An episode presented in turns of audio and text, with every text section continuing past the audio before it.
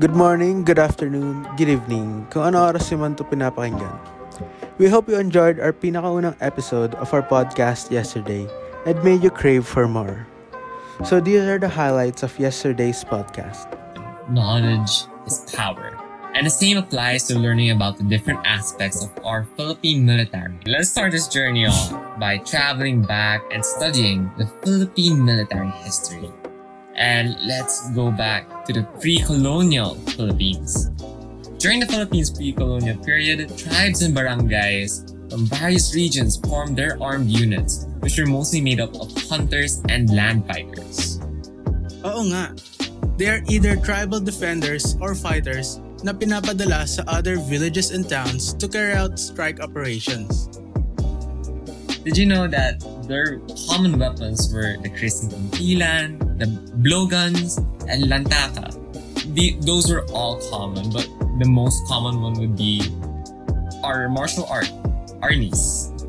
There is an organization in USD. It's called Lescas. It's a fighting style and about Arnis. So oh. yeah, it's pretty cool that we're going back to our roots.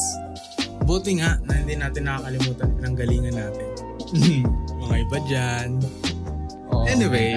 Sa Spanish colonization and Philippine Revolution naman, noong 1892, the Spanish continued to reign over the Philippines. Kaya syempre, si Andres Bonifacio, sinimulan niya yung underground revolution na KKK, which means kagalang-galangang Uh-huh. katipunan ng mga anak ng bayan. The secret society reached around 100,000 members when the Oh. Spaniards found out about them. So, siguro, yun yung dahilan kung bakit si Bonifacio called for an armed rebellion laban sa mga colonial government. Siyempre, it led to Spaniards to arrest Rizal. Kasi isip nila si Rizal yung pinuno nila. Kasi part si Rizal nun nung propaganda movement eh, no? Diba? Hmm. Yeah, with his works like Noli Me Tangere, El Filibusterismo, it really sparked the flame. Kaya yung mga hindi nagbasa ng Noli at El Fili nung junior high, magbasa na kayo. Rizal was accused of being a part of KKK and was publicly executed on December 30, 1896. Although the KKK was unsuccessful in stopping the Spanish forces, they were able to show their capabilities in running an army. At tapos alam mo, organized yung KKK kasi meron silang hierarchy of power.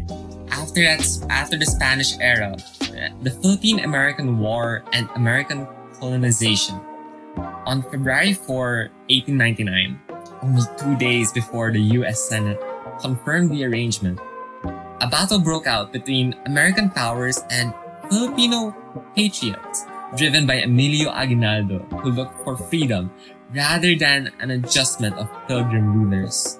I guess this entire topic could be better summed up with two popular historical movies, and I'm pretty sure you know what I'm talking about here.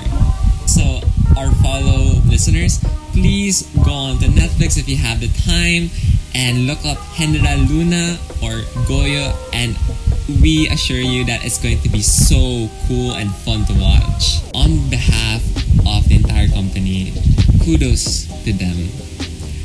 And also, it correlates with our advocacy of strengthening disaster preparedness and patriotism. With whatever we know from the past, we could bring it back the present day so that we could better prepare for the future. And it doesn't just apply to disaster preparedness, it also applies on how could we practice being a Filipino.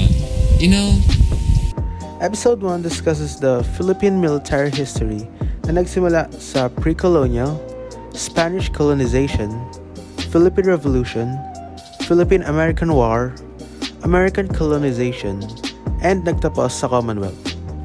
Grabe, napakalupit naman talaga. I'm sure you're all excited for more. That's why stay platooned for the next episodes.